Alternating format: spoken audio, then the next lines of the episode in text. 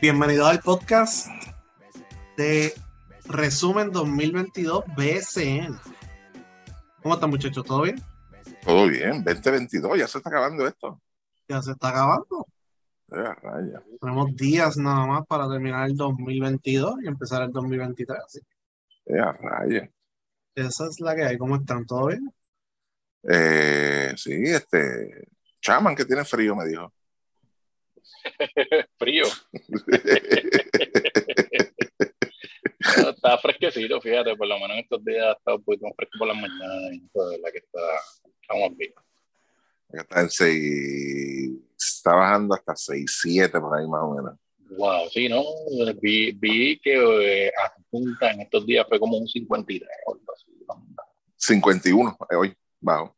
Bueno, está brutal. No, entonces. Sí. Está brutal, bueno, mano, a mí me encanta, de verdad. Y con todo eso prenden los aires. Sí, mano, tú sabes. Yo. Porque, porque no, que, queremos estar a setenta y dos. Eso es lo que pasa. Uh, Cabrón. Okay. Mira, ¿qué ha pasado este año? Ha pasado un montón de cosas en el B C N.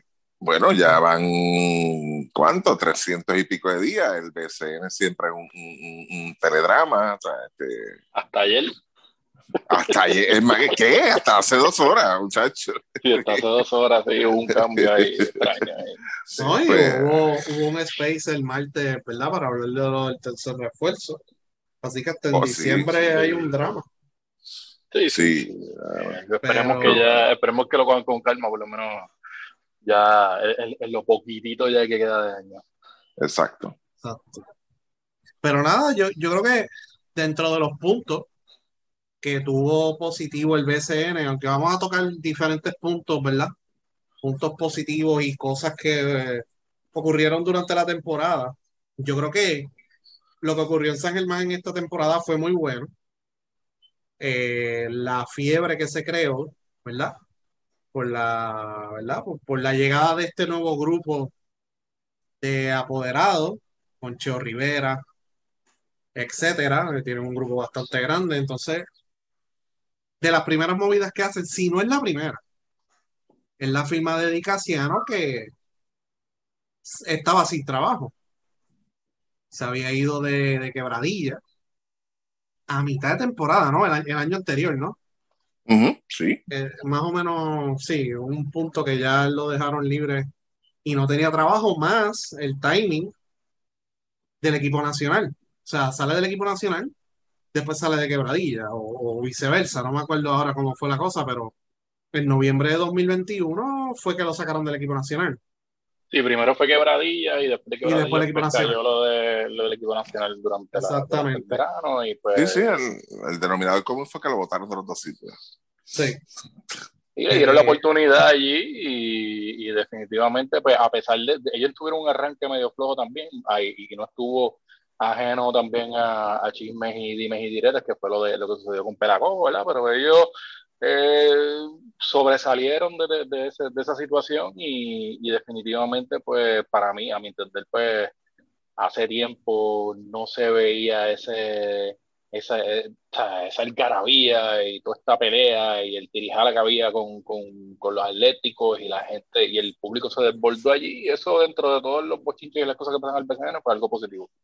Sí, y acuerda, hablando, ¿verdad? De, lo, de las controversias que hubo con San Germán, San Germán eh, no empezó la temporada con los dos refuerzos. Que fue que Eddie puso el tweet, mira, la gente tal, llama, coge el teléfono. Tú le, co- tú le coges el teléfono nada más a Carolina y a Santurce.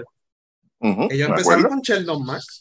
Eh, con, en el juego contra, el inaugural de ellos fue contra Ponce. Sheldon Mac anotó treinta y nueve puntos. Eventualmente, pues llega Nate Mason de China, donde Holly Jefferson, no me acuerdo dónde estaba, pero llegó, llegó días después. Eh, y entonces dejan libre a Sheldon Mac, Sheldon Mac va para Carolina. Y entonces, por esa primera victoria, pues fue bastante importante. Y pues poco a poco, pues el equipo de San Germán, pues fue ganando momentum. Eh, el cambio que se hizo también de Philip Wheeler y Gary Brown por Money, Jorge Bryan. Y se me olvida el otro que fue el cambio. Fue Money Jorge Bryan y Pelacoco, exacto, Pelacoco, pues ese cambio, pues lo... lo pues, y la, la máquina, la máquina también. La máquina se quedó en el añaco. La máquina se quedó en añasco. Sí, sí, nunca apareció la máquina, ¿verdad? La máquina se quedó en añasco, pero ese cambio pues fue bien importante porque tú puedes decir, coño, Gary Brown, Philip Wheeler, Brown no iba a jugar en San Germán. Wheeler sí, y se vio que Wheeler, eh, ¿verdad? Tuvo una super temporada en Quebradillas, pero San Germán tenía problemas de profundidad también. Y entonces si hubiesen... Brown no iba a venir y te quedabas con Wheeler, pues qué nativo ibas a tener en la pintura, qué nativo ibas a tener en el perímetro, o sea, no ibas a tener profundidad, y entonces pues le dio la oportunidad a ciertos jugadores que le respondieron de manera positiva, como Josué Erazo, Jader, eh, el mismo Money, ¿no? Eh, que tuvo una buena temporada dentro de todo, Glenn Sanabria, y los dos refuerzos pues lo llevaron a donde llegaron, que fue básicamente a la a la serie final, así que ese grupo lo que él, lo que consiguió Eddie fue esa profundidad, y esos jugadores ya lo habían jugado anteriormente, así que pudo crear esa cohesión eh, para entonces pues conseguir los, esos resultados que superaron las expectativas de todo el mundo, pues nadie tenía a San Germán, yo creo que ni en la postemporada, o sea, los tenían a lo mejor clasificando cuarto en el grupo o algo así, y San Germán pues estuvo ahí en la pelea hasta en las últimas semanas por ese primer lugar en la división. Y pues por las suspensiones, etcétera, etcétera, pues tuvo, le sobraron cuatro juegos que los aprovecharon y pues yo creo que terminaron con tres y uno, pues dos de ellos fueron con Guayama, uno fue en Guaynabo que lo perdieron y yo creo que jugaron en Arecibo, si no me equivoco, eh, o con Arecibo. Eh, no, jugaron en Quebradillas, dos veces con Guayama y una vez con Guaynabo. Estos fueron los cuatro juegos que sobraron, ¿verdad? De los diferentes... Eh, las veces que se tuvo que detener el B C N, pero yo creo que en total, yo creo que fue una temporada muy buena para ellos, pero ahora pues, ¿verdad? Viene la, la parte difícil para ellos, ya perdieron a Onsi Branch, que fue un jugador clave en la postemporada, y pues vamos a ver cómo pueden manejar la marea la próxima temporada, porque los equipos pues se están moviendo para, para reforzar esos planteles y, y contrarrestar, ¿verdad? A Holly Jefferson, a Mason, si vuelve. Yo creo que Holly Jefferson va a volver, pero este Mason, eh, no sé. Así que eso, yo creo que fue positivo, yo creo que fue importante y revive una franquicia de San Germán que había tenido problemas en las últimas temporadas y hasta la liga la administró en el dos mil diecisiete, porque no había comprador, no había persona interesada, vino Pedro Ortilla, ustedes saben el desastre que hubo ahí. Eh, sí. Y que básicamente se convirtió en una finca de Santurce y pues pudieron darle un giro de ciento ochenta grados y probaron de que sí, en San Germán es posible tener un equipo contento. Ahora la, la parte difícil en esta offseason es sobrevivir y seguir añadiendo fichas que a lo mejor eh, algún otro equipo no quiere y darle esa oportunidad y que responda positivamente, que fue más o menos lo mismo que pasó en Guaynabo cuando llegaron a la final. Todos esos jugadores eran descarte y llegaron a la final, pero pues el otro año perdieron el refuerzo, el tercer refuerzo, eh, y hubo ciertas situaciones y no, no pudieron llegar a la postemporada. Sí. Este, Ajá, eh, de eso, rápido. Eh, el cambio múltiple que hicieron con Quebradilla, buen cambio. Eh, me pongo de pie, le doy un aplauso a San Germán, bravo por lo que hizo este año. Pero me siento y, y lo único que puedo pedir y exigir es que lo repitan, que no creo que lo vayan a repetir. Yo creo que esto es como tú tener hambre y en vez de comerte un arroz con habichuela y dos buenas chuletas es comerte un Snickers. O sea, yo creo que son calorías vacías y yo creo que eso fue lo que hizo San Germán. San Germán se aprovechó el momento, pero esa magia para volverla a repetir va a ser cuesta arriba, punto final. Y ellos se vendieron como, ellos se vendieron como seiscientos, así, totalmente de acuerdo contigo. Mm.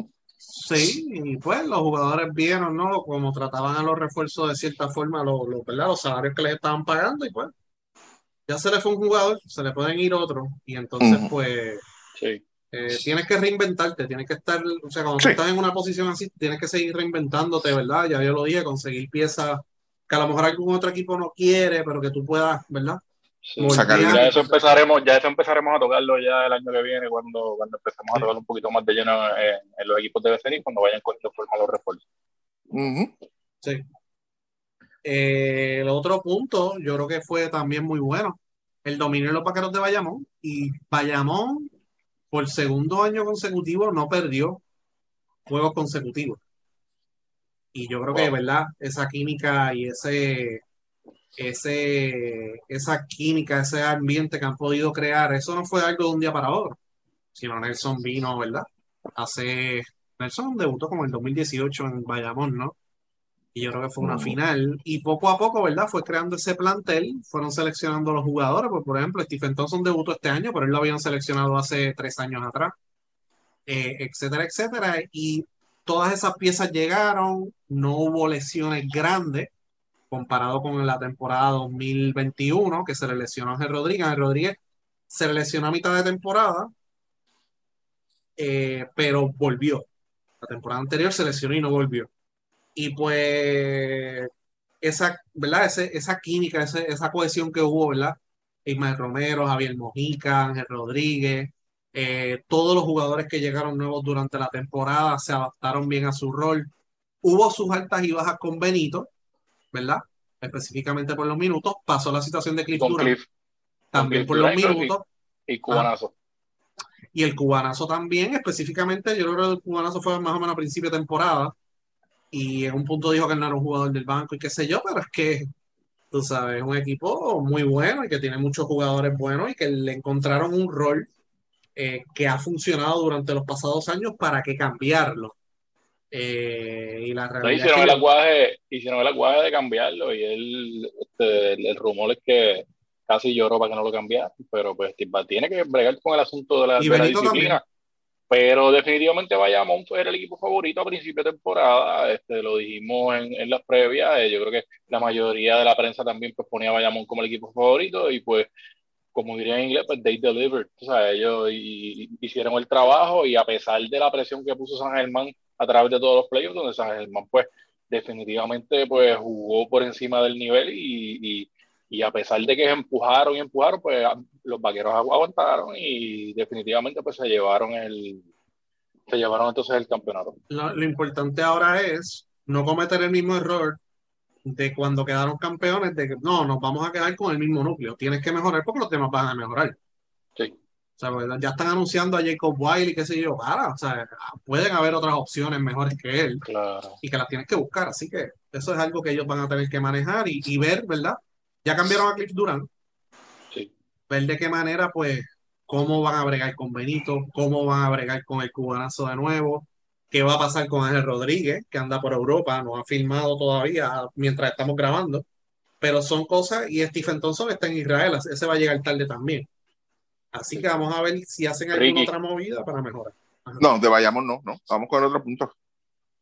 Eh, de los, vamos, vamos a seguir con los positivos y al final pues dejamos los negativos, yo marqué más o menos ahí eh, okay.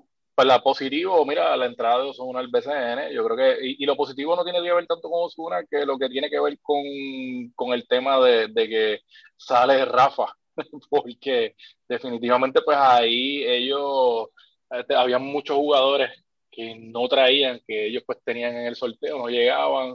Eh, te, tampoco fue un yo no puedo decir que Guayama fue un éxito en estos últimos años no. eh, a pesar de que pues, el, la temporada anterior del veinte veintiuno pues ellos pues habían lucido un poquito bien y eso, pero o sea, en términos de, de, de lo que traen a la mesa y de lo que traes como, como franquicia no, no funcionó. Y lo positivo fue que mira pues por lo menos Osuna estaba velando un equipo de B C N ya hace tiempito y se le dio y pues los va a llevar a Manatí, donde hay un coliseo que es nuevo, donde yo entiendo que la accesibilidad de, de, de allá de ese pueblo y de esa ciudad pues eh, está bastante está, está, está mejor que lo que era Guayama, y ellos tienen ahí, va a tener, el, tienen cerca Bayamón, tienen cerca Arecibo, eh, tienen un buen equipo, eh, si logran traer a Tyler Davis, ellos cambiaron a Plomeloy, ¿verdad? Pero eh, tienen, sí. tienen, tienen a Jordan Howard, o sea, que yo creo que pues ellos tienen buenas piezas, Alex Morales también, o sea, que, que yo creo que va a ser un atractivo ir a ver a esos jugadores, y pues dentro de todas las cosas, yo pienso que es positivo. Aparte de las controversias, de que si le puso los osos, no, que para mí no es controversia, le pone el nombre que le dé la gana, ¿verdad? Uh-huh. Pero yo creo que fue algo positivo. Sí, y yo creo que importante, esto que pasó en Arecibo, y lo hablamos, ¿verdad? Cuando entró Noah, cuando entró Fabián, etcétera. Con esta situación que pasó en Arecibo, que es algo que se dijo con tiempo, mira, esto puede ser una fiebre pasajera o lo que sea, deben despertar los apoderados y establecer esos controles y, y, y que haya ese compromiso, ¿verdad? Eh, que año a año, que, que ellos vean que esto es un, una liga que opera de una manera profesional y seria. Eh, y entonces, pues ahí, pues el, esa persona puede decir, pues, ah, pues mira, esto es para mí o no es para mí, antes de entrar, ¿verdad? Mira, esto es para mí, esto no es para mí, yo creo que esto era la Liga Macum dos punto cero, pero no es así. Para entonces, ¿verdad? Eh, que haya mejor calidad y que esas personas que entren realmente estén comprometidos. Pero yo creo que lo de Manatí, yo creo que es positivo all around. Eh, yo anteriormente he dicho que Felo mató a Manatí, básicamente porque el primer año Manatí quedó tercero o cuarto en asistencia. Y el otro año Felo vendió a todo el mundo porque no fue rentable para él. Y pues terminó mudándose a Fajardo. Eh, ahora pues yo creo que este grupo pues viene con un compromiso mayor. Eh, y si traen a todas las piezas, pues va a ser un equipo contento. Ricky. Uh-huh. Este, sí, estoy de acuerdo. Eh, eh, una de las noticias positivas, pues prácticamente después que termina la temporada, el, el, yo creo que lo más importante que hay que destacar aquí es pues que prácticamente estás eliminando un, un mercado este, que no lo estás eliminando, simplemente pues compraventa y me mudo. Esto es simple y sencillo. Un, un mercado que, que estaba confrontando muchos problemas por la, el, el asunto de los jugadores, como tú muy bien mencionaste, Chaman, muchos jugadores te escogidos en el sorteo, muchas figuras que los, el fanático, no nosotros, nosotros vemos al que, al que esté disponible, ¿verdad? Pero muchos fanáticos los querían ver este, jugar aquí, y pues los jugadores simplemente pues, decían que no, no me interesa, aparte de otros que sí intentaron jugar y simplemente no, quiero que me cambie, no quiero estar ahí, este... como bien mencionó Chama, pues Rafa, eso era el denominador común, a moverlo entonces a un sitio con otro punto de vista diferente, un punto de vista más, más pro equipo, más este, pro liga, eh, vamos a hacer un equipo competitivo. Yo, yo creo que fue una movida a nivel de comercial, fue buenísima, porque este, yo creo que, que la, no, no tanto la, la expectativa que se, va, que se está creando, ya se creó, pero sino que, que es un equipo competitivo. O sea, un equipo competitivo no es un equipo que, que está entrando y, y todo el mundo dice, pues esas primeras temporadas van a ser malas. No, es un equipo que se va a estar hablando, yo creo que, que hasta, hasta el mismo, cuando empiece la postemporada, pues se va a estar hablando y claro está, va a ser un periodo de enseñanza, de, de aprendizaje para este señor, este Osuna, y para los que están ahí, aunque sean conocedores desde el básquet, pero nada, paciencia a los fanáticos. Eh, ya ellos han logrado unas firmas importantes que Guayama nunca pudo hacer y, y yo creo que en esa misma línea es que ellos van a seguir y claro está, ¿sabes? Lo que dice Luis Mo, en eso estoy totalmente de acuerdo, que, que ta, aparte de, de venir a aprender, pues también aporte a lo positivo, ¿no? en, en, saben que la junta del B C N es compuesta por los apoderados, ¿sabes? Y lo que necesitamos es gente que, que tenga visión, que vea más allá de sus intereses. Uh-huh. Próximo. Sí. Mira, eh, eh, tengo... Po- Ajá. Y no, no, vamos a pasar al próximo punto, que es la, inyec- la inyección de novatos que hubo esta temporada en el B C N, que yo creo que fue buenísima. buenísima. Eh, Tremont Waters, George Condit en Carolina, Jesús Cruz, que no está aquí, pero estaba en Carolina también. Montiscott, pues no jugó mucho, tuvo un inicio, ahora lo cambiaron a Macao, vamos a ver qué es lo que da, pero había mucha expectativa con él. Eh, Stephen Thompson Mani- en Bayamón, Manny Camper en Fajardo, Jordan Cintrón en Mayagüez, que cuando vino el cambio de coach, ahí fue que le dieron la oportunidad y tuvo hasta un sí. juego de veinte puntos y veinte rebotes, y se vio, ¿verdad? Eh, y ese fue el cambio que hicieron con Fajardo, por ese turno, y Mayagüez cogió a Jordan Cintrón, así que, que yo creo que esa inyección de talento joven, y lo que vienen los próximos sorteos, que es veinte, veintitrés, veinticuatro, que yo entiendo que también van a ser buenos, pues va a nutrir a la liga de esos jugadores jóvenes, la mayoría son New Yorkian, pero los jugadores jóvenes, Que, que, que quieren venir a probarse aquí a Puerto Rico y es, yo creo que eso es muy bueno para la liga porque ya la liga hace par de temporadas nosotros decíamos, mira, la liga se está poniendo vieja, ¿qué vamos a hacer? O sea, y, y con esa entrada de esos jugadores jóvenes, mientras más entren esos jugadores jóvenes y sean de impacto mejor, porque entonces pues el tema de refuerzo pues es un poquito más fácil, mira, hay talento nativo y y tenemos esa responsabilidad, pero estamos en un punto, ahora mismo estamos en ese punto medio de que, mira, hace falta un tercer refuerzo, pero a lo mejor con el próximo sorteo, y si viene todo el mundo a Manatí y los equipos logran, ¿verdad?, que esos jugadores neoyorquinos, esos jugadores que seleccionaron jueguen, pues ahí puede cambiar un poco, ¿verdad?, la opinión de sí. varios. Y aunque, fíjate, y aunque no son novatos, se dio el caso en Ponce de que le dieron la oportunidad a otros jugadores nuevos y se salieron un poquito ya de los, de los veteranos. Y yo creo que fue importante también, y volvemos, no son novatos, pero son caras nuevas. Y, y yo creo que eso puede, como este, hizo el resumen ahí, pues, Muerti, ¿sabes? Yo creo que añade a atraer el fanático, añade a traer el, el, el otro tipo de... le inyecta juventud básicamente pues, a, la, a la liga y, y para mí, para mí, este fue el mejor sorteo de novatos en fácilmente seis, siete años, pues, así de uh-huh. lo que yo me acuerdo, ¿verdad? Porque las figuras fueron importantes, estamos hablando de Waters, Cintrón, Condi, Thompson, que son cuatro jugadores que eh, están en el, en el plan nacional ahora mismo, o sea, están jugaron en las ventanas. Yo, yo creo que esa parte, pues, ahí, ahí pues, y, no, no, no hay mucho... Y un, nombre, y un nombre que no es tan novato, pero que le dieron la oportunidad, fue Wilo Cruz. Wilo Cruz también, sí. Y sí. yo creo que pues, Wilo lleva un par de años en la liga ya, lleva más de tres. Pero es el punto de que, mira, a los coaches de aquí, por favor, y lo, lo hablamos ayer en el Space, o sea, tú tienes un prospecto, dale cancha. Dale cancha, el, el chamaco sirve, a ver si no sirve, bótalo, no hay problema, que otro lo coge y lo... Pero hay que ponerlos en cancha, ni, aquí no se practica. Por ende, pues tú lo que tienes para evaluar a ese jugador es la pretemporada y tirarlo al ruedo en algún momento. Oportunidades y situaciones va a haber para ponerle a esos jugadores. Tienes que probarlo, a ver qué es lo que dan. Creo que eso es bien el, importante. El sorteo, el sorteo, como dice Chama, este, no quizás es que sea el mejor en cuanto a talento, pero sí es el que mejores resultados dio, porque esos jugadores que, que se escogieron, pues vinieron a jugar, y eso es lo importante. Y yo creo que pues, va a servir de, de, de punto, quizás de partida, para que entonces en próximo sorteo, ya que esos jugadores tuvieron la, una oportunidad real de lucir con sus equipos, de ser figuras claves dentro de sus equipos, yo creo que a partir de, de, de este año, pues ya los otros sorteos, estos jugadores que sí se van a inscribir y van a ser escogidos, claro está, con, con grandes expectativas, porque pasó en, en, en, años, pa, en años pasados, pues pasó lo mismo y, y quizás esos jugadores no llegaban, pero al ver lo que pasó este año, sí, yo creo que en lo subsiguiente va a haber mucha... va a haber muchas expectativas con estos jugadores y sí, se les va, se, se va a hacer ese tipo de, de, de acomodo, de, de negocio real, de no simplemente contar con un nombre o coleccionar un, nom- coleccionar un nombre, sino de que escoger ese jugador y, y, y, y hacerle llegar el mensaje de que mira, sí, contamos contigo es para que vengas a jugar. No es porque uh-huh. yo quiero ser el que te escogió a ti. Y más importante aún, o sea, lo que hay es que darle continuidad a esto, porque tampoco o sea, podemos caer en la trampa de que si un sorteo se inscriben Eh, cincuenta, sesenta jugadores, sabemos la calidad después de ese jugador quizás quince o número veinte, la calidad no es la misma.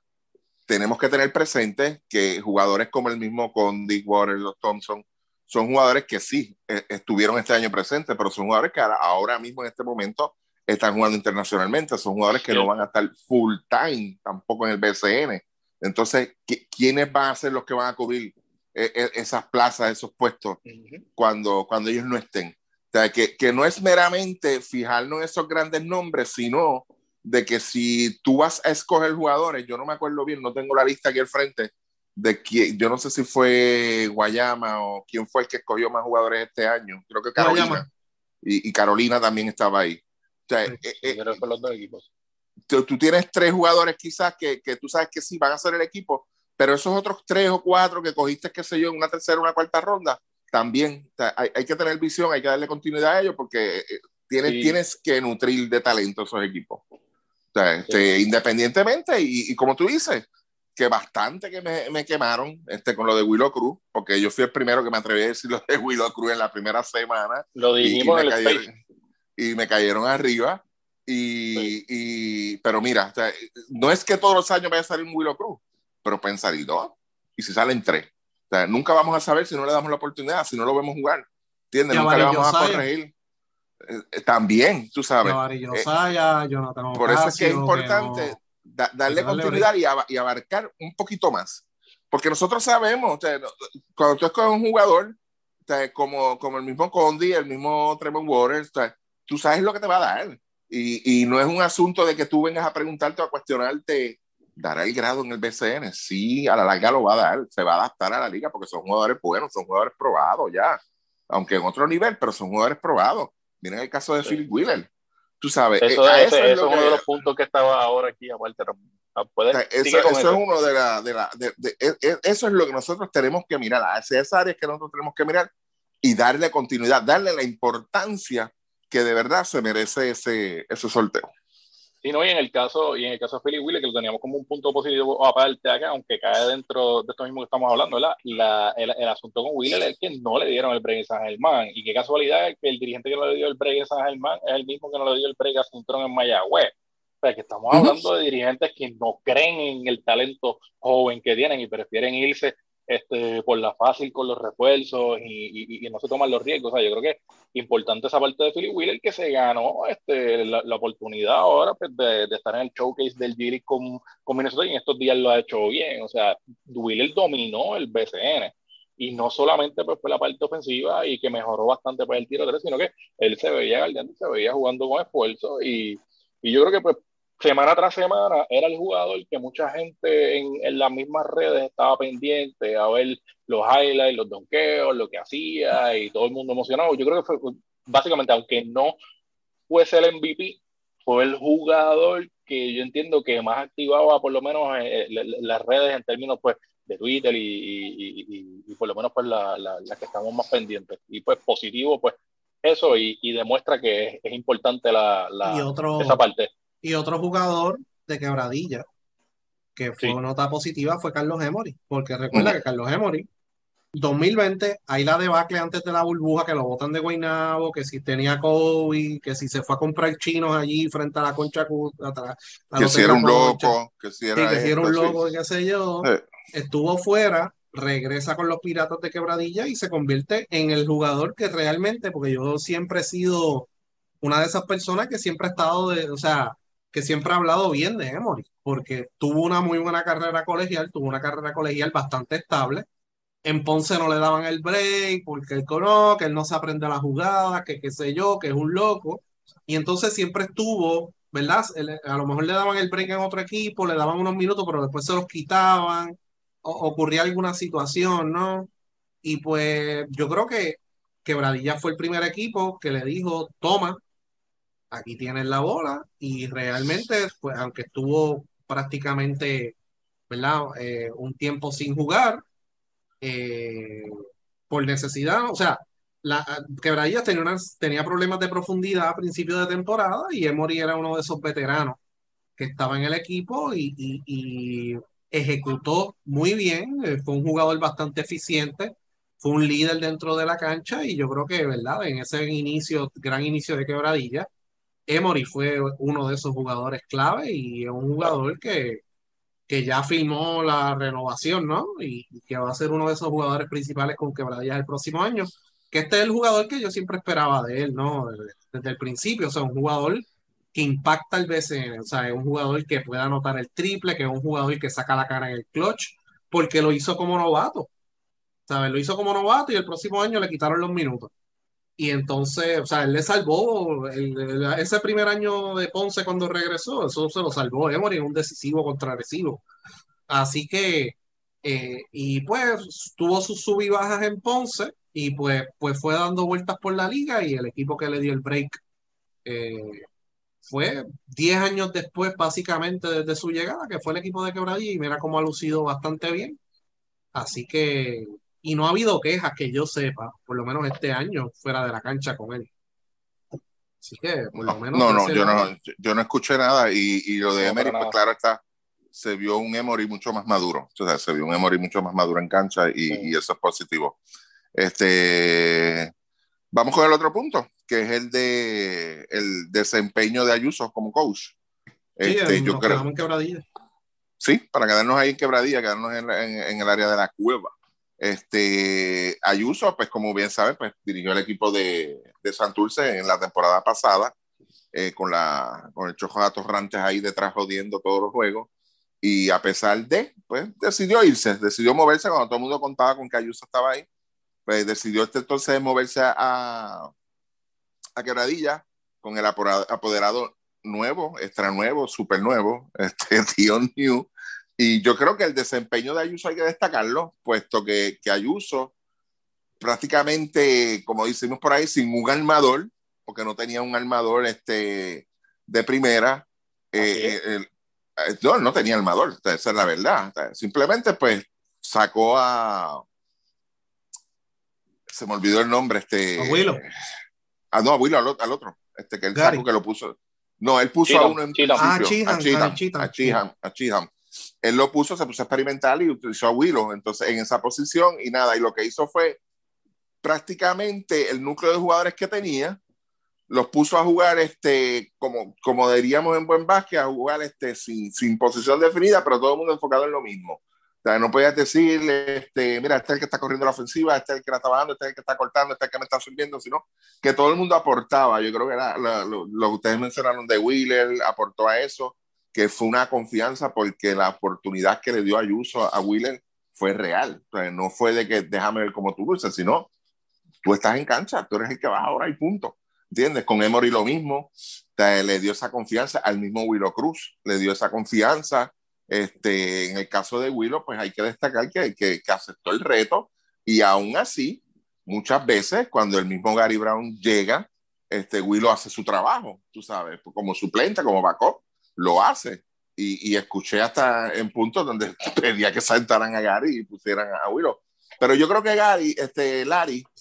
En, en esa parte hay, hay que ser bien, bien enfáticos en que le dio esa confianza, ¿sabes? Le dio ese, ese, esa, eh, eh, yo creo que no le puso ni restricciones tan siquiera. Nosotros habíamos mencionado en la previa bastante cosas de lo que esperábamos, de, de, de, no tanto de Ayuso, pero sí de los jugadores. Y yo creo que Larry como que abrió esa puerta y le digo, mira, disfruten el juego, esto es lo que yo quiero que jueguen, ¿entiendes? Porque pues claro está, nos preocupaba de que no, no había armador en el equipo y, y yo creo que esa primera semana donde él termina con un récord súper súper positivo, yo no me acuerdo si fue siete o uno en esos primeros ocho juegos, sí. Ajá, empezó con siete y uno, este fue un buen arranque que lo mantuvo ahí, aunque claro después pierde refuerzo por otras razones, pero yo creo que el, el desempeño de Ayuso como coach de Quebradilla pues va, vale la pena este, destacarlo como algo positivo, ya que pues como, como mencioné cuando comencé a hablar, eh, vino de otro equipo, eh, viene un equipo que está prácticamente reconstruyéndose, figuras nuevas, figuras quizás que para muchos no eran probadas en el B C N, y aún así pudo sacar el máximo y, y lucir bien con ese equipo de, de, de Quebradilla. Sí, mira, y hablando de, de, de, de asuntos de coach, eh, uh-huh. y entradas de coach, la entrada de Cristian Versace Dalmau como coach de la y que dieron la referencia. Ah, bien, ajá. Sí, sí, sí, que dieron, que di, Mayagüez dio el giro de ciento ochenta grados en, el, en la temporada y la confianza de los jugadores y, y, y por lo menos pues Mayagüez estuvo en, en el juego, en el juego del cruce, ¿verdad? Y sí.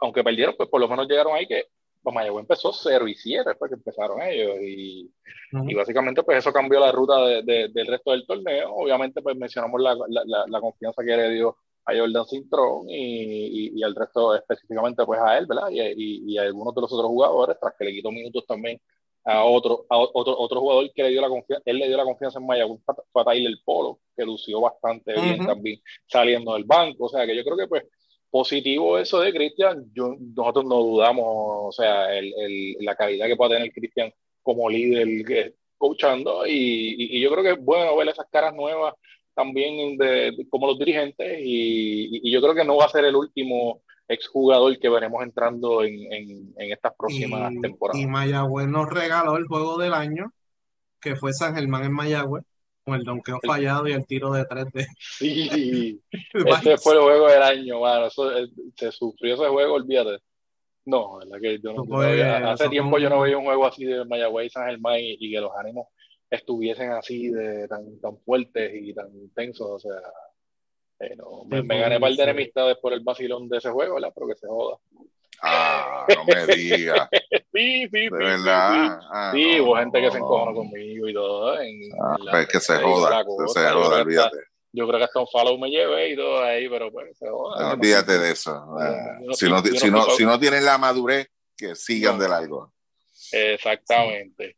Sí. Mira, Mira este, Modesti, eh, vimos como que una, una mejoría en el asunto de las transmisiones, no solo uh-huh. quizás de la parte de Telemundo, un poquito mejor del tema de, de, de, de, del Canal siete, y vimos que casi todos los equipos tuvieron transmisiones en casi todos los partidos, y Bayamón tiró una transmisión de calidad. Sí, yo creo que eso es bien importante, la, las transmisiones, ¿verdad? Todos los equipos, pues ya, yo creo que por la pandemia, pues el, por la burbuja, ¿no? Se vio que todos los juegos los transmitieron por internet, etcétera, etcétera, o lo que fuera, ¿no? Hubo como, trataron, probaron como con League Pass, ¿no? Eh, y ya para la próxima temporada, pues todos los equipos tenían eh, su transmisión, ¿verdad? Por internet, la liga pues consiguió un acuerdo para que en todas las canchas hubiese una camarita, ¿no? Esa es la camarita que usan en San Germán, etcétera, que a veces se queda atrás en las transiciones, eh, no, no, no, no llega bien, etcétera, pero... Yo creo que eso es importante, que todo, todos los equipos, ¿verdad?, tengan su transmisión, pero entonces Bayamón, lo que es Bayamón fue un poquito más allá y básicamente lo que tú veías en las redes era como una transmisión de televisión y es que tenían un equipo de producción de televisión real. O sea, no era que tenían un loco allí con una laptop gritando y qué sé yo, sino que le metieron dinero, metieron mucho dinero a eso.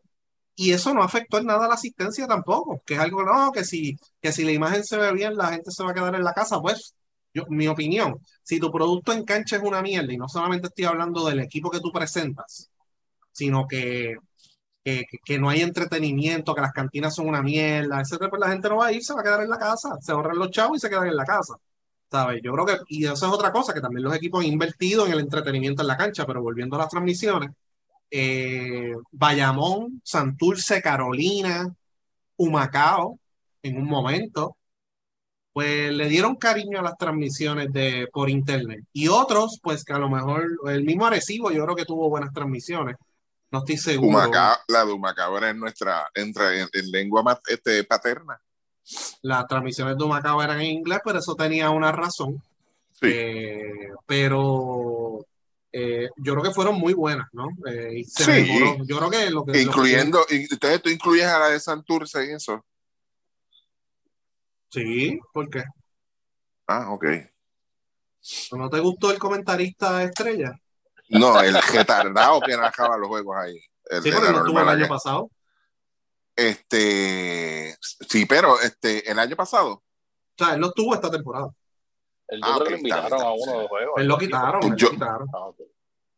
Pero no salió un juego, no había regresado. No, no.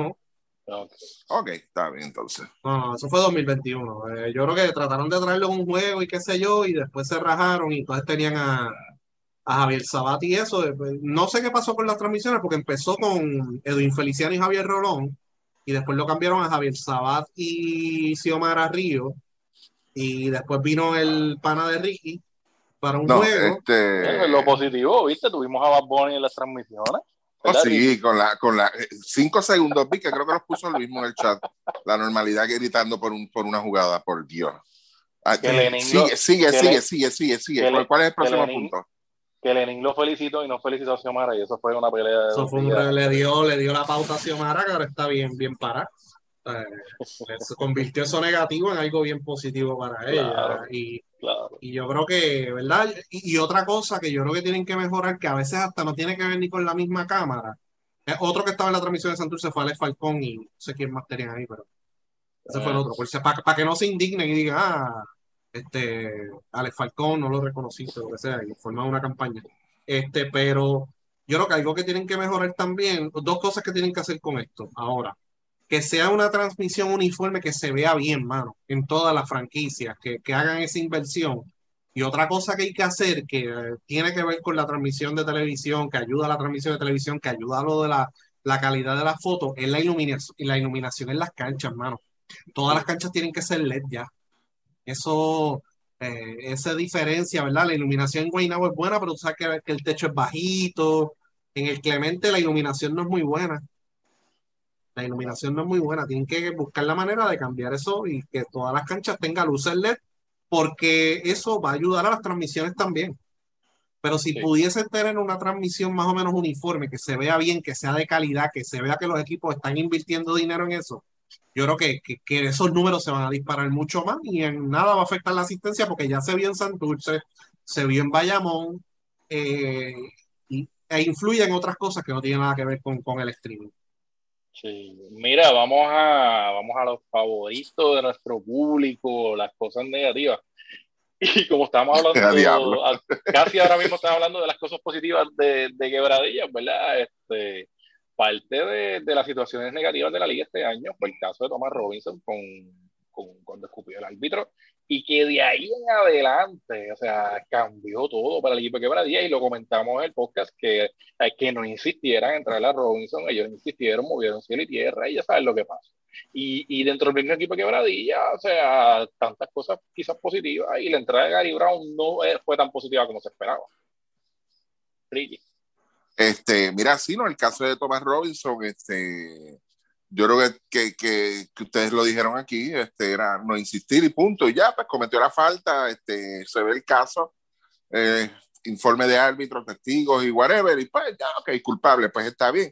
Pasa la página, aparte de que fue un acto bochornoso, eh, eh, en la palabra es asqueroso, de verdad, porque esa es la palabra, yo creo que es una de, la, de, la, de las mayores faltas de respeto que tú puedes tener hacia, otro, hacia otra persona, eh, bajo un... Yo no veo, yo no veo... razón alguna para justificar esa, ese tipo de acción, no la veo. La trato de buscar, pasó anteriormente con un atleta conocido aquí y, y me acuerdo que en aquel entonces peleé hasta con, con el, el que se le pusiera de frente por tratar de justificar esa acción. Yo no le veo justificación a una acción así. Eso, eso le costó el Hall of Fame el primer año. El primer año, exacto. Y, y pues este, yo creo que la movida en, en la parte administrativa fue la errónea de insistir. Primero que todo, este, insistiendo con, con que apelar, las apelaciones, no, que no es así, que déjamelo jugar, que cometieron un error aquí, que hay un tecnicismo acá.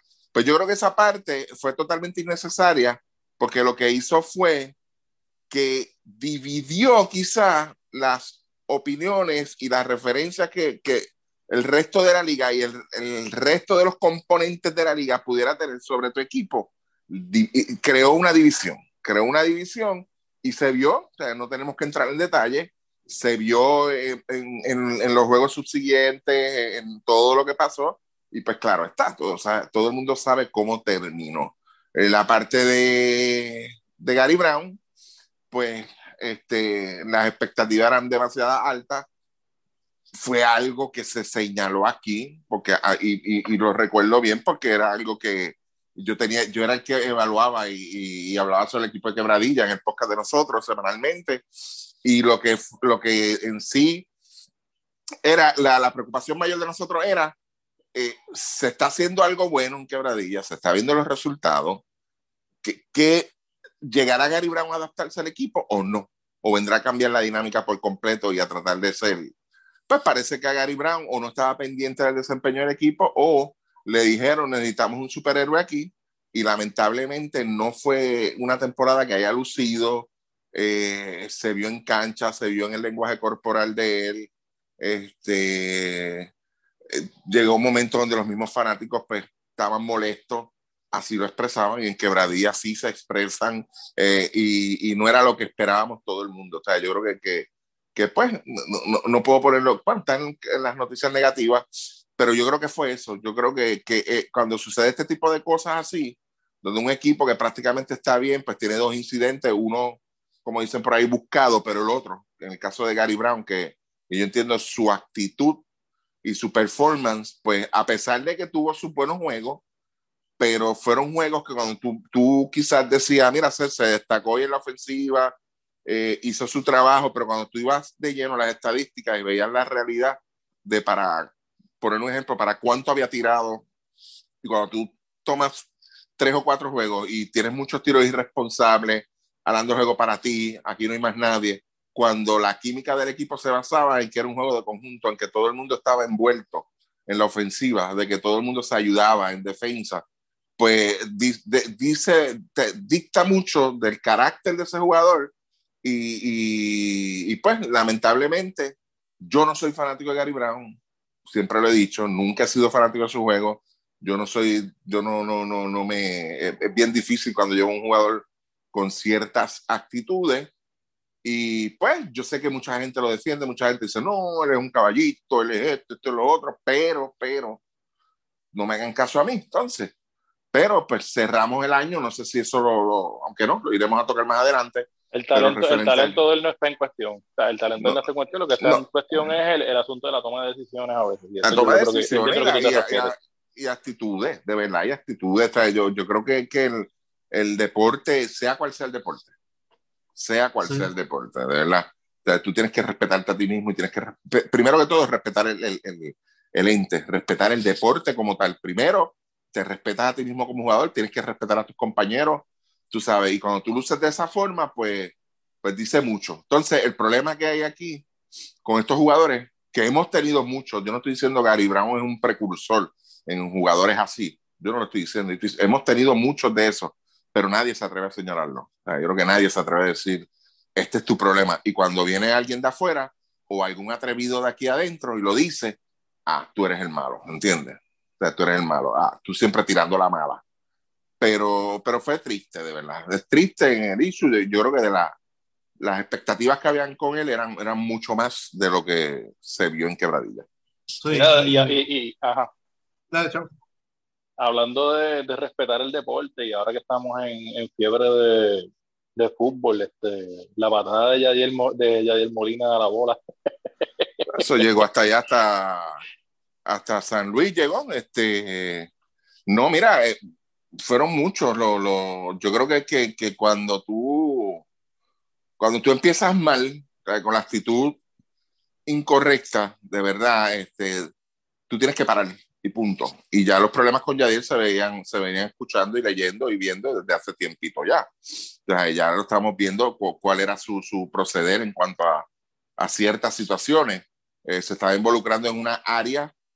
No es que no pueda, pero es que son cosas que no se deben, tú sabes, y yo creo que la liga ahí falla en toma de decisiones. Yo creo que la liga debió haber sido mucho más severa.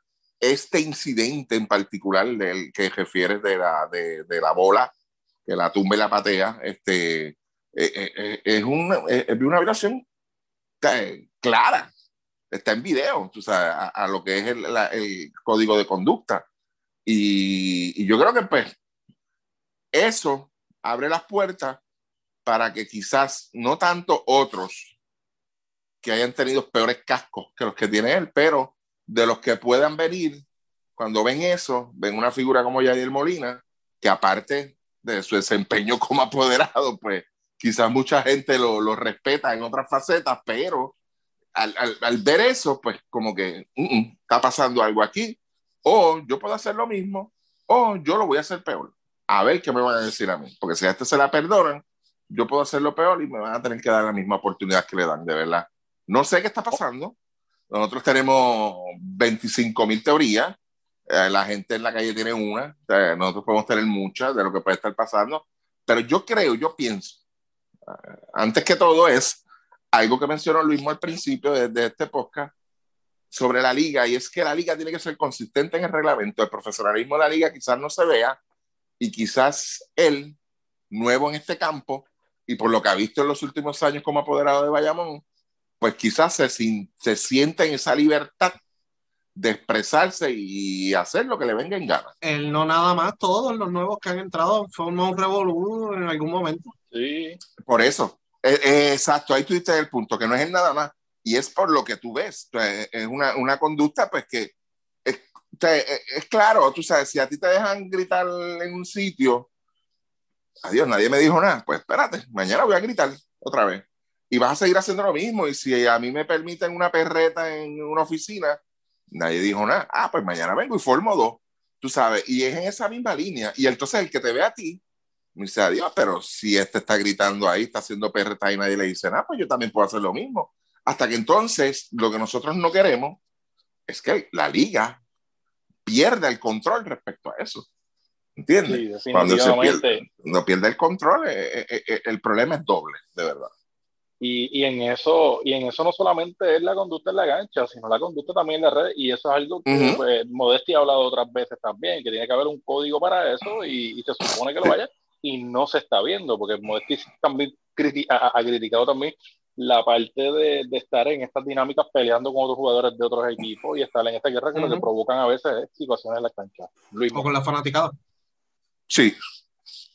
Sí, y, y nada, y yo creo que como, siguiendo esa misma línea, ¿verdad? La, la, la actuación del director de torneo dejó mucho que desear y desde que empezó, ¿no? Uh-huh. Eh, y es bien raro, ¿verdad? Que, que hasta el mismo Comité Olímpico diga que el director de torneo no está capacitado en una resolución, básicamente. Eh, en varias resoluciones. Eh, y que la misma federación o la misma, el mismo Comité Olímpico Eh, te vire resoluciones o te vire decisiones diciendo, porque es que eso, diciéndote, esto no es lo que dice tu propio reglamento, ¿cómo tú tomaste esa decisión?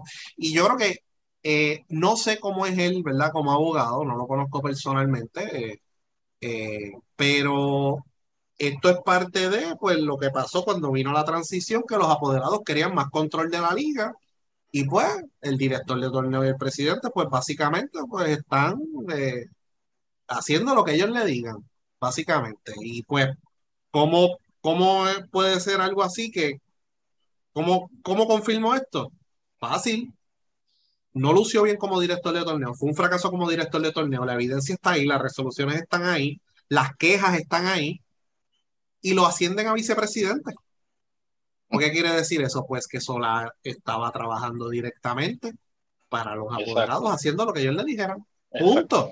Porque si hubiese sido malo para los apoderados, y ah, fue bien malo, y mira lo que hizo mal, y pues lo votas, tú lo votas, tú no lo dejas, ¿verdad? Así que pues, eso, ahí es donde hablamos el tema de la credibilidad, la seriedad, el profesionalismo de la liga.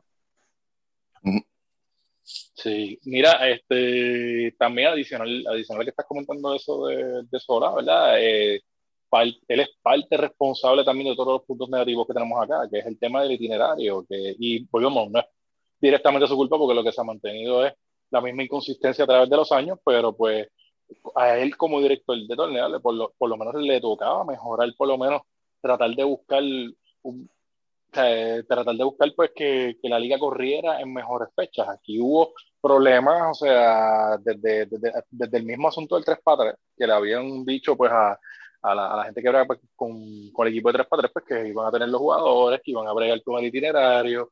O sea, y, hasta, y hasta la misma primera semana de, de, del torneo eh, estaban ya haciendo cambios al itinerario, o sea, porque la disponibilidad de los mismos coliseos este, en algunas de esas fechas pues eh, era nula, o sea, pues, pero y de, lo, y de los vemos, primeros y, y por la, que tocamos y, todo el año y por la Champions por la Champions que se jugaba ah, ese, Champions. y de los primeros semana. podcasts y de los primeros podcasts, ¿verdad? Semanales que estábamos haciendo durante la temporada, Ricky decía, mira, ¿cuántos juegos hay en el aire? O sea, como siete juegos, cinco juegos, seis juegos, siete juegos, sí, que no tenían fecha. Uh-huh. O sea, que, que ya desde antes de empezar la temporada se estaba notando que no, básicamente no se hizo el due diligence. Cuando pasan estas cosas, siempre puede haber un imprevisto, que se vaya a la luz o que ocurra algo, ¿verdad? O que el municipio haga algo, porque siempre ha pasado. Pero ya lo, las situaciones que había con el itinerario era que no se hizo el due diligence de pedir las fechas que había compromiso en esas canchas. Eso es lo, el, el, el problema del itinerario en general es la cantidad de juegos. Uh-huh. Este, yo creo que, que la, al tú tener tanto y tantos juegos, que, y seguiré insistiendo, si ustedes insisten en esa cantidad, yo seguiré insistiendo, no es la cantidad adecuada para un torneo de doce equipos, pues tú te creas como que es, es como tú hacer... tratar de hacer un, un, una taza de arroz con veinte mil ingredientes aparte del arroz. Ya tú sabes lo que te va a quedar en esa olla, ¿verdad? Pues eso es lo que tú tratas de hacer cuando tú tratas de acomodar treinta y cuatro juegos entre dos equipos dentro de un itinerario que corra de X fecha a Y fecha. Ese es el problema que se crea. ¿Por qué? Porque como ustedes muy bien mencionan, desde el principio de temporada ya había que hacer el cambio. Entonces esos juegos no había una reasignación de decirlo, lo voy a poner aquí, lo voy a poner allá, ¿dónde es que va? Este, se quedaban en el aire. Que eso, eso, eso es clave en el sentido de que si tú tienes que, como dice Luis, son cosas, hay cosas que pueden suceder, cualquier incidente que están fuera del control de la liga. eh, se fue la luz, este, mira, este, hubo problemas con el aire ese día y lo que creó fue una condensación brutal en la cancha.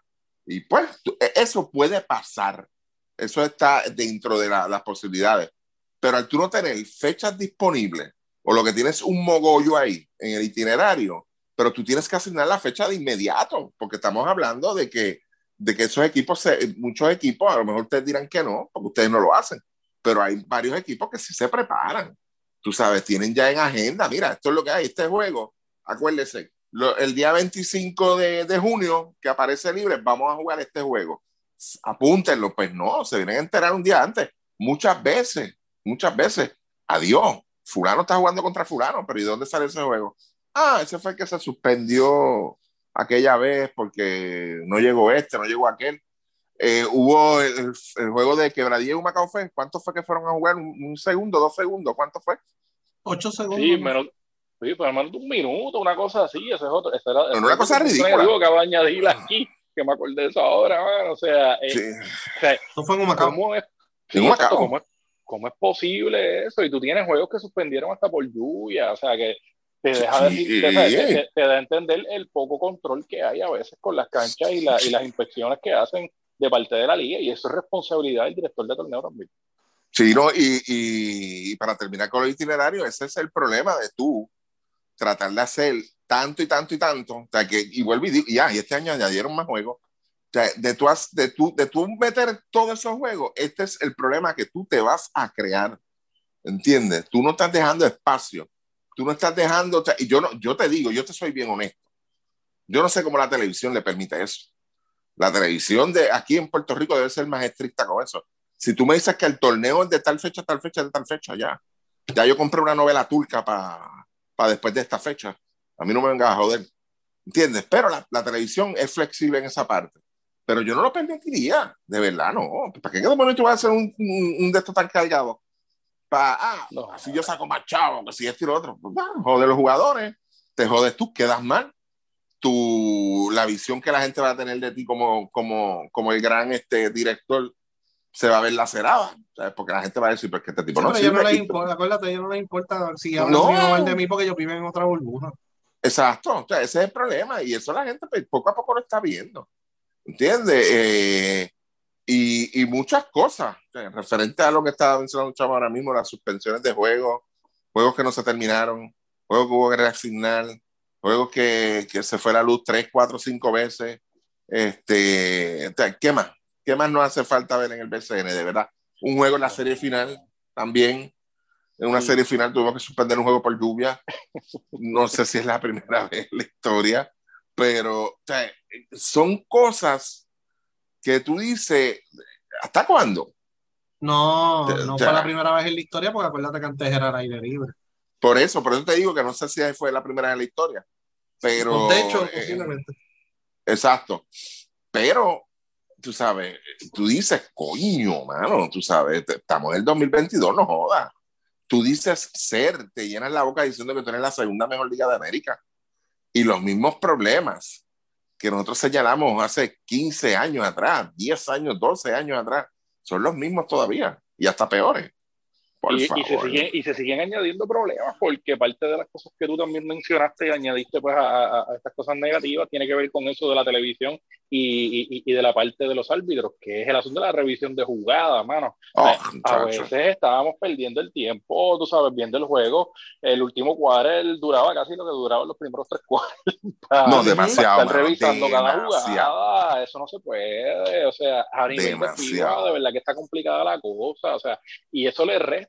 Y dentro de todas las cosas que le resta eso también, eso, eso impacta pues lo, lo que ellos supuestamente querían hacer también de las apuestas, o sea, de, de traerlo. Entonces, pues, esa credibilidad es lo que no tiene la liga y lo que le sigue restando al torneo para poder integrarse a estas cosas nuevas y poder picar de ahí también y tener una entrada de dinero para ellos.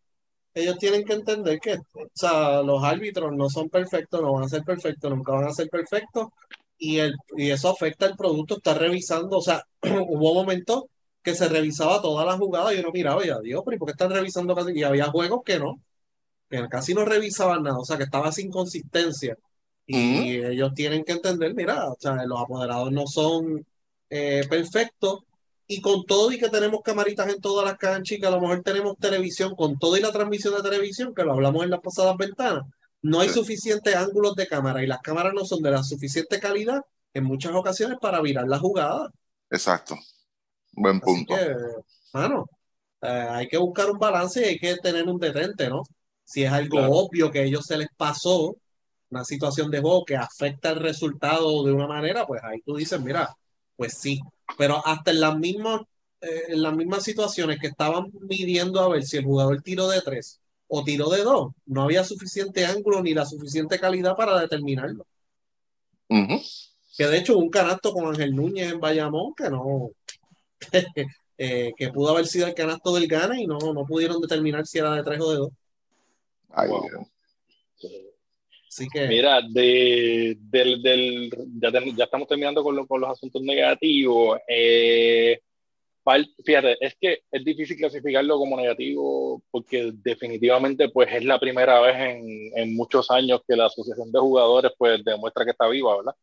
Y fue por lo del caso de Alex Franklin, con el asunto del juego estrella y con el otro tema de estas últimas semanas que ha sido lo de los tres refuerzos. Yo entiendo que yo no he visto avance en ninguno de esos puntos. Sigue, o sea, yo creo que no, no, yo entiendo que aparte de quizás lograr el, el, el, el quitar el tope salarial, que todavía no lo han quitado, es el, el rumor que salió es que están pensando quitarlo, pero eso todavía está ahí. O sea, yo no...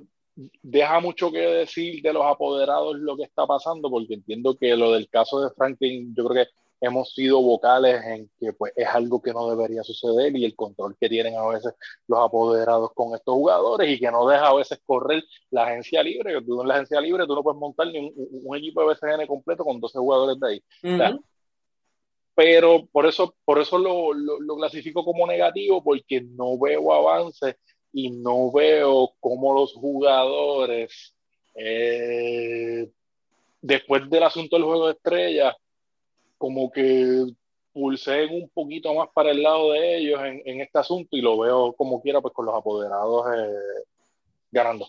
Yo creo que, no sé qué piensa usted. Sí, yo creo que el juego de estrellas fue una oportunidad perdida para llevar un mensaje y llevar, llevar a la mesa puntos importantes e inteligentes para una negociación. Yo creo que esta pelea por el refuerzo es exactamente lo que los apoderados quieren. Y tan es así que los pusieron en una esquina y le dijeron, tres refuerzos y te quito el tope. No hay otra, caballo. Es esto lo que hay. O sea, y eso es lo que, exactamente lo que querían los apoderados. Y hay otros temas más importantes y que sí va a ayudar bastante a la calidad de vida de ellos, que no las están peleando. Están peleando por el comunitario. Eso es lo que los apoderados quieren, por lo que tú, por, por lo que tú, ellos, ellos quieren que tú pelees por eso. Pero como ellos están asesorados por Ricardo Carrillo, que eventualmente quiere ser presidente del B C N, pues él está cogiendo de pendejo a los jugadores, va a llegar un happy medium con los apoderados, y él va a decir, mira, les traje estabilidad estando aquí estos años como presidente de la asociación de jugadores, yo soy el candidato ideal. Eso es todo. Si los jugadores fueran inteligentes realmente, buscarían asesoría externa para que les digan, mira, pelea por esto, por estos puntos importantes. Tú sabes, pelea por esto, esto. No se lo puedo decir porque es donde, que se jodan. Ya lo he dicho en los podcasts veinte veces. Allá ellos que se jodan allá y que sigan peleando por los tres refuerzos y van a terminar jodidos como siempre. Pero hay otros puntos y hay otras cosas. Y hay, hay cosas como, por ejemplo, los... Eh, revenue streams futuros, o sea, entrada de dinero futura, lo de las apuestas, garantías, pelea por garantías, pelea por estatus, ¿sabes? Lo, lo más que le aprobaron ahora, por ejemplo, el jugador que se quede, le van a dar cinco mil dólares adicionales. Mira para allá qué clase de avance. Eso es lo que los apoderados le dan. No, si te quedas conmigo, te voy a dar cinco mil pesitos más por encima del tope. Eso no va a conseguir nada. Los jugadores van a querer seguir jugando en San Juan, Santurce, Carolina, Bayamón, Guaynabo, etcétera. Y eso se ha probado que en la N B A no ha funcionado y que en M L B no ha funcionado. Y que hay otras cosas que no han funcionado tampoco y que aquí las aplican tarde y entienden que aquí va a funcionar. O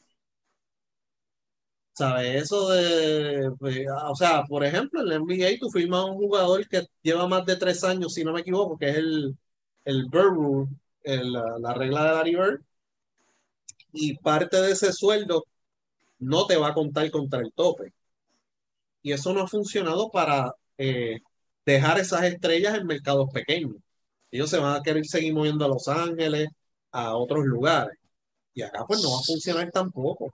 Así que los jugadores tienen que sentarse, analizar qué realmente es lo que quieren y tener una discusión inteligente con los apoderados. Pero ahora mismo la discusión no es inteligente con los apoderados, de parte de los jugadores. Y pues los, los apoderados los van a seguir tratando como esclavos, básicamente. Porque esas reglas que impusieron ahora, lo del jugador franquicia, etcétera, y, y, y de la manera que tratan, ¿verdad? Como la situación de Alex Franklin es casi rayando en la esclavitud.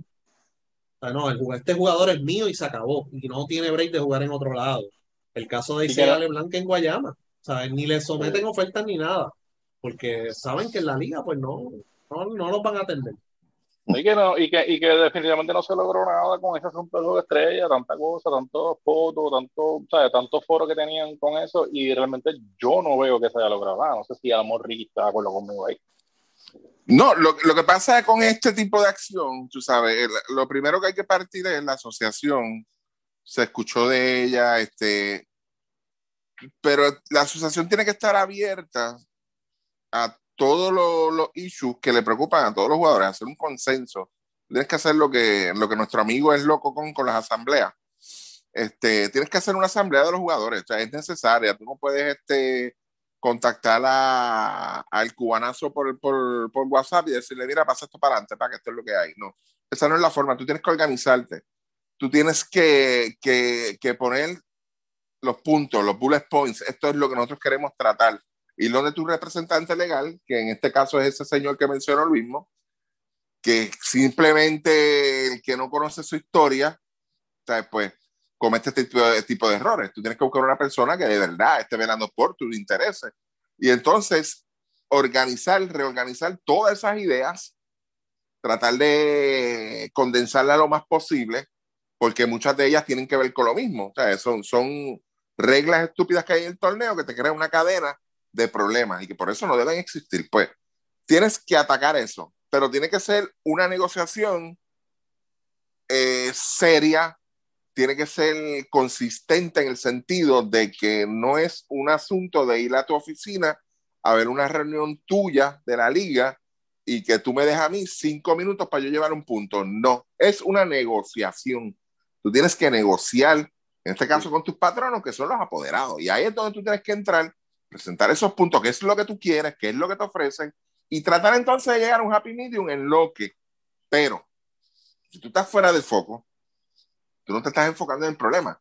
El pescadito ese del tercer refuerzo no es la primera vez que lo oímos. Cuando tú, usted quiere callarle la boca por un asunto serio a los jugadores, simplemente mencione, estamos considerando un tercer refuerzo, y ahí uh-huh. se forma el pánico, ahí empieza todo el mundo a correr, fuego, fuego, fuego, nos quieren quitar la plaza uh-huh. de doce jugadores, y ahí es que entonces ellos se enfocan en eso, y yo lo expliqué aquí, yo di varios ejemplos de cómo era que se bregaba esto, cómo era que lo, el, el patrono brega con esto, ¿entiendes? Y me acuerdo que di hasta el ejemplo del papel de inodoro, tú sabes, te, te enseñan pequeñeces para que tú te olvides del problema grande, tú sabes. Ellos te hacen a ti pelear por estupideces para que tú pierdas el foco en el problema grande, que es lo que de verdad a ti te afecta. Y en el baloncesto aquí, lamentablemente, si el, si el B C N como liga es, le falta profesionalismo, a la asociación le falta mucho más. O sea, la asociación de jugadores no puede ser una asociación de que todos digan sí, estoy en la asociación, sí, tenemos que proteger nuestros derechos, pero todos lo que hacen es hacerle coro a uno o dos por la situación que sea, ¿entiendes? Porque aquí, de tantos jugadores, yo estoy casi, casi, casi seguro de que Jader Fernández tiene sus propios dilemas, preguntas o asuntos que atender. Claro. Ahora, ¿quién va a atender los de Jader? No, porque Jader Fernández, ¿entiendes? Eh, y la misma Wilo federación Cruz lo ayuda, que él es jugador eh, del equipo nacional, ¿no? Exacto, la federación pero, ni se mete en eso. No se mete. El mismo Wilo Cruz puede tener un asunto que discutir, pero para la asociación de jugadores lo que dejan ver es que son asuntos menos importantes, ¿entiendes? Y ahí es donde, si, como vuelvo y digo, si el B C N no es profesional, porque no lo es, el que me venga a decir a mí que es profesional, no es profesional, no hay ética, no hay integridad, la asociación de jugadores está pecando de lo mismo. Está, no hay un verdadero líder, y no me refiero a Ángel Rodríguez, me refiero a su, a su líder, a, a Carrillo, al representante de ellos. No es un verdadero líder, es un doble agente, y punto. Él tiene unos intereses envueltos y van a maya, más allá de los jugadores, ¿entiendes? Por eso los jugadores tienen que ser constantes, tienen que ser consistentes con sus argumentos y no salirse de foco, ¿entiendes? O sea, el, día, el, día, el día que los jugadores vengan y digan, y, y se pongan todos de acuerdo y digan, vamos a parar el torneo dos días, a ver si siguen jodiendo, y se atrevan a hacerlo, entonces tienen mi respeto, de verdad. Entonces sí tienen mi respeto. Es que lo debieron haber hecho en el juego de estrellas, porque ahí estaba todo el mundo, además estaba Barea. Sí, yo lo dije, yo le dije, ese es el momento para tú protestar. Tú tenías que Aprovecha. decirle a Dalmao a las tres de la tarde, caballito, te vamos a esperar, a las, no vamos para Quebradilla, te vamos a esperar a las cinco de la tarde en Royal Isabela, en tal salón, vamos a estar ahí todos los jugadores del juego de estrella. Exacto, Nosotros que, estamos, que invitamos, y nos vamos a sentar a negociar. No, que el juego de estrella, el juego de estrella no se va a dar si tú no llegas allí. A ver qué va a pasar. Y te van a escuchar y van a haber unos compromisos y se va a adelantar esto. Pero te pusiste en las camisas, te tiraste en la foto y ahora mismo, un catorce de diciembre, estás peleando por un tercer refuerzo. Exacto. Todavía. Porque esta amenaza no es nueva. La amenaza lleva no, tiempo ya. No, ese es el mismo pescadito de siempre. El mismito. Y no, que Carrillo diciendo disparate, no, que ellos no pueden votar sobre la misma enmienda. Ellos pueden votar sobre la misma enmienda cuantas veces ellos quieran, porque así lo dice el reglamento. E imagínate si Carrillo los está cogiendo ustedes de pendejo, que este reglamento, la base de este reglamento, es un reglamento que escribió Ricardo Carrillo solito. Sí. Él sabe todos los puntos, todo, todo, todo, todo, él sabe todo de ese reglamento. Y está diciendo algo que cuando tú lees el reglamento claramente dice que ellos pueden votar por todas las enmiendas que ellos entiendan pertinentes y las reuniones ordinarias siempre y cuando las llamen en los días que estipula el reglamento, con esos días de anticipación y que se circulen las enmiendas, etcétera, etcétera. Hay un protocolo para eso. Él lo sabe, pero tiene a los jugadores. No, no, yo voy a pelear eso y la federación lo va a evitar. No, no va a pasar nada. Ver, vamos a hacer las cosas bien, vamos, vamos, a, vamos a mirar más allá, vamos a buscar otra gente que nos asesore, vamos a llevar una conversación inteligente y dar el ejemplo contra los apoderados. Y te van a tomar en serio, ¿sí o no?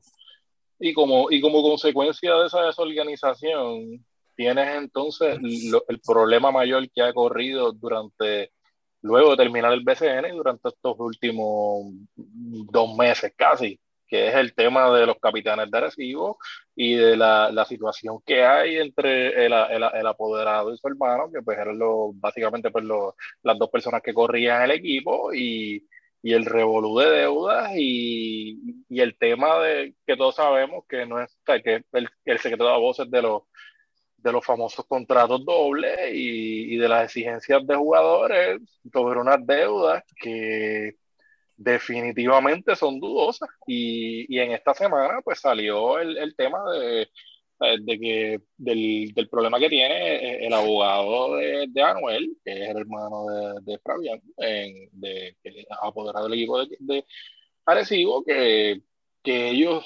estaban tratando de buscar evidencia de todos esos pagos, de todos esos contratos, de todos esos acuerdos, porque lo que tenían era un revolú. Entonces, ahora mismo los jugadores no tienen, o sea, lo, lo único que tienen los jugadores ahora mismo es fe. Eso es lo único que tienen, fe de que pues esta nueva administración o, y de, o de que la administración anterior pueda cumplirle con, el, con los pagos. Y sí, ellos dijeron que la, el, el primer grupo de cheques y pagos está empezando, pero volvemos, este problema está corriendo ahora mismo. O sea, esto no es algo que ya que, que, que se solucionó con la venta ni nada por el estilo. Todavía esto va a correr y, y, y va a seguir sonando a principio de año. O sea, que por eso es que quizás no vamos a hacer tanto, eh, explicar tanto ahora aquí en este podcast, porque esto es más de resumen del año, pero el, el, este tema de Arecibo con las deudas y con la venta eh, ha sido el, el, la noticia negativa de estos dos meses. en el B C N y no hemos perdido nada más. Y, y del año. Y del año. Y del año. Sí. Bueno. Yo creo que, y, y lo dije porque me llamaron del programa de, de Polanco en Mayagüez, que esto debe ser una situación en la cual los apoderados despierten y digan, vamos, o sea, hay que hacer, hay que, hay muchas cosas por hacer para recuperar la credibilidad y para que esto no vuelva a ocurrir de la manera que está ocurriendo ahora mismo, porque apareció Baeza, pero si no hubiese aparecido Baeza, habían varios grupos, no, que habían varios grupos, cuando vean lo que hay adentro, pues puede, mucha gente se puede quitar, de hecho se quitó el mismo, el de, el de Altao, que tiene muchísimo dinero, digo, ¿qué carajo es esto? O sea, y se van. Eh, así que puede haber un punto que esto ocurra y que nadie esté interesado y entonces vas a tener un problema bien grande. Entonces la importancia de, la, de los seguros, la garantía, fianza, todas esas cosas, nosotros lo hemos hablado en los podcasts durante todo el año. Ricky dio una idea, ¿verdad? Con las, con unas posibles cuotas, cómo se puede repartir eso, cómo, en dónde se va a acomodar ese dinero. Uh-huh. Y, que, y, y lo hablamos, ¿verdad? Al principio de podcast con Osuna, etcétera, cuando entró Noah, etcétera, que, que vamos a, vamos, que esto no vuelva a ocurrir, ¿sabes? A lo mejor no, no va a ser un reggaetonero el próximo que, que, que ocurra esto, puede ser una persona, ¿verdad? Un apoderado, que a lo mejor le pase algo al negocio, que tenga un divorcio y, y metan al B C N por el medio, que ha pasado anteriormente. Eh, que ocurra una situación o que el municipio vote a un, ¿verdad? A mitad de temporada un equipo y digan, pues ya esto no es rentable, toma el equipo, aquí está, aquí te dejo este desastre, que ha pasado ya también. Así que, que, que hay mucho trabajo, yo creo que hay mucho trabajo por hacer, yo creo que hay mucho trabajo por hacer, es lamentable lo que pasó en Arecibo. Eh, vamos a ver cómo, ¿verdad? Cómo eh, se da la próxima temporada allí, no va a tener el mismo hype. Eh, y pues, Eh, hay mucho trabajo por hacer. Yo creo que los apoderados no pueden seguir mirando para el lado, no, esto está bien, y, y, y el B C N, qué sé yo, y está, aquí está Bad Bunny, qué sé yo. No, no, hay unos problemas que todavía hay que resolver, que llevan mucho tiempo y que, que hay que meterle mano. Los dobles contratos hay que meterle mano. Y todo el mundo lo hace, porque todo el mundo hace dobles contratos. Pero hay que meter mano, mano. O sea, hay que, hay que devolverle la credibilidad y decir, no, estos son, ¿sabes? Yo sigo otras ligas, ¿verdad? Donde están los boricuas, etcétera, etcétera. Yo sé los presupuestos de los equipos, por ejemplo, de la Liga de Corea, de la Liga de Francia, de la Liga de España, de la Liga de, de, de Alemania, eh, los, el promedio de sueldos de los jugadores. En Corea te publica los jugadores con el sueldo. ¿Cuánto se están ganando? ¿Sabes? Tú, y eso es público. ¿Por qué? Porque para esas instituciones la credibilidad es más importante. Yo no estoy pidiendo que publiquen los salarios de los jugadores. Sí, pero son un tabú.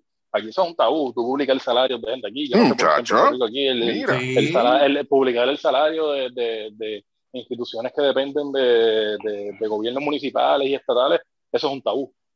Sí, no, definitivo, y nosotros estamos acostumbrados de qué se está hablando en el B I C A. Los Correa, sabemos cuánto se va a ganar por año y los detalles del contrato y todo eso, y aquí en Puerto Rico eso es tabú, porque ya tú sabes, Arecibo estaba hasta pagando con por PayPal, hermano. ¿Qué es eso? ¿Me entiendes?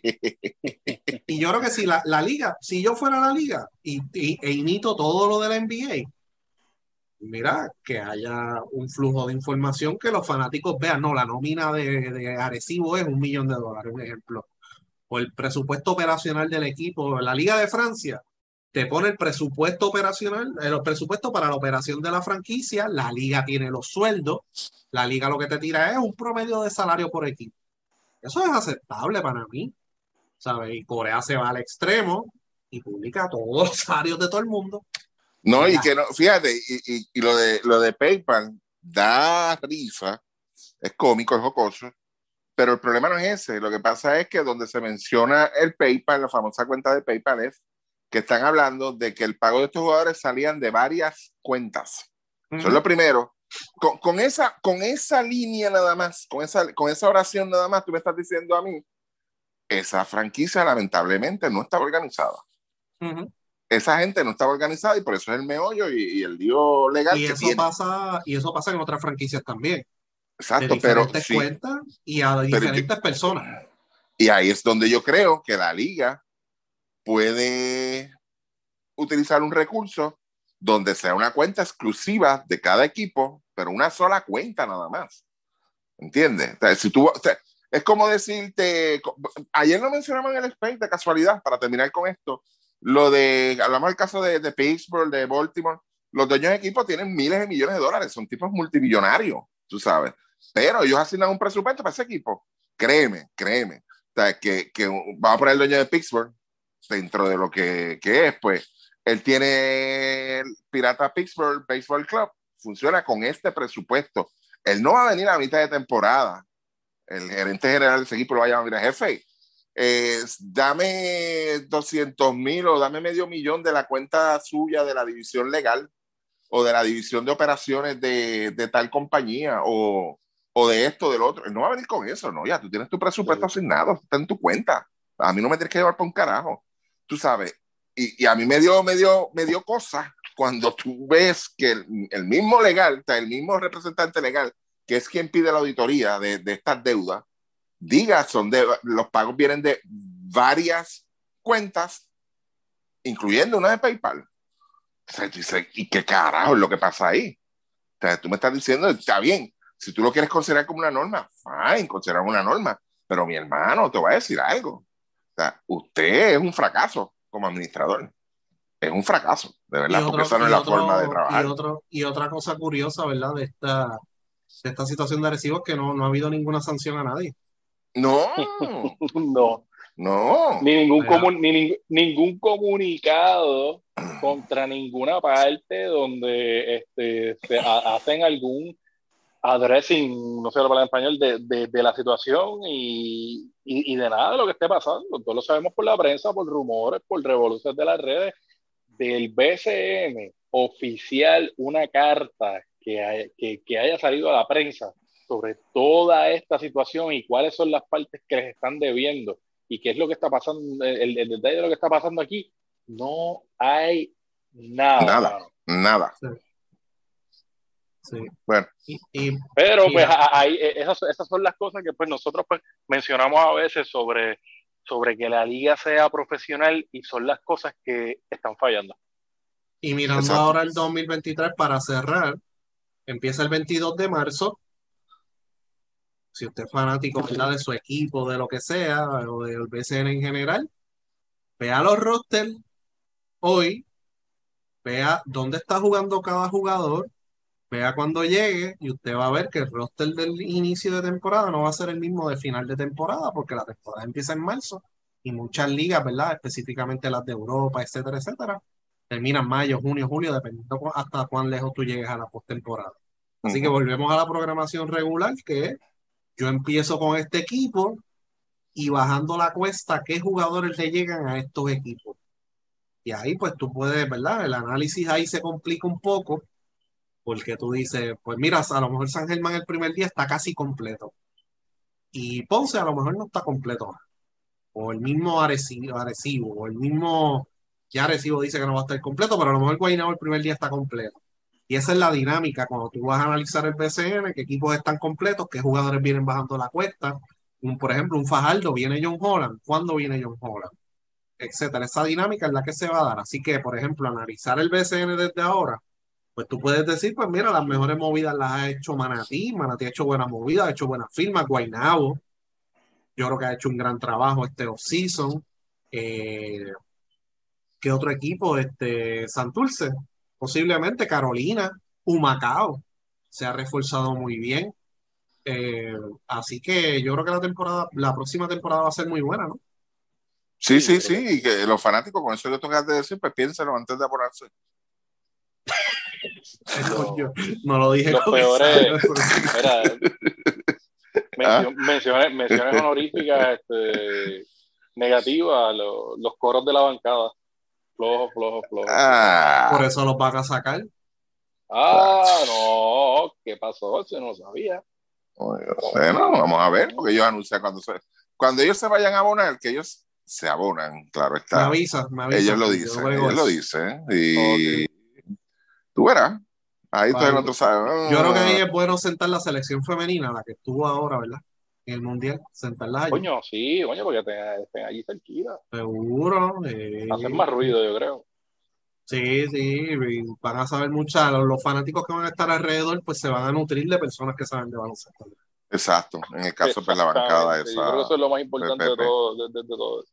Sí. Ah, yo creo que estamos entonces, ese es el, ese es el, el resumen del B C N veinte veintidós. Así que nada, y yo creo que la única, la única, por si acaso, no para, no es mención honorífica, es algo que quiero decir y punto para terminar.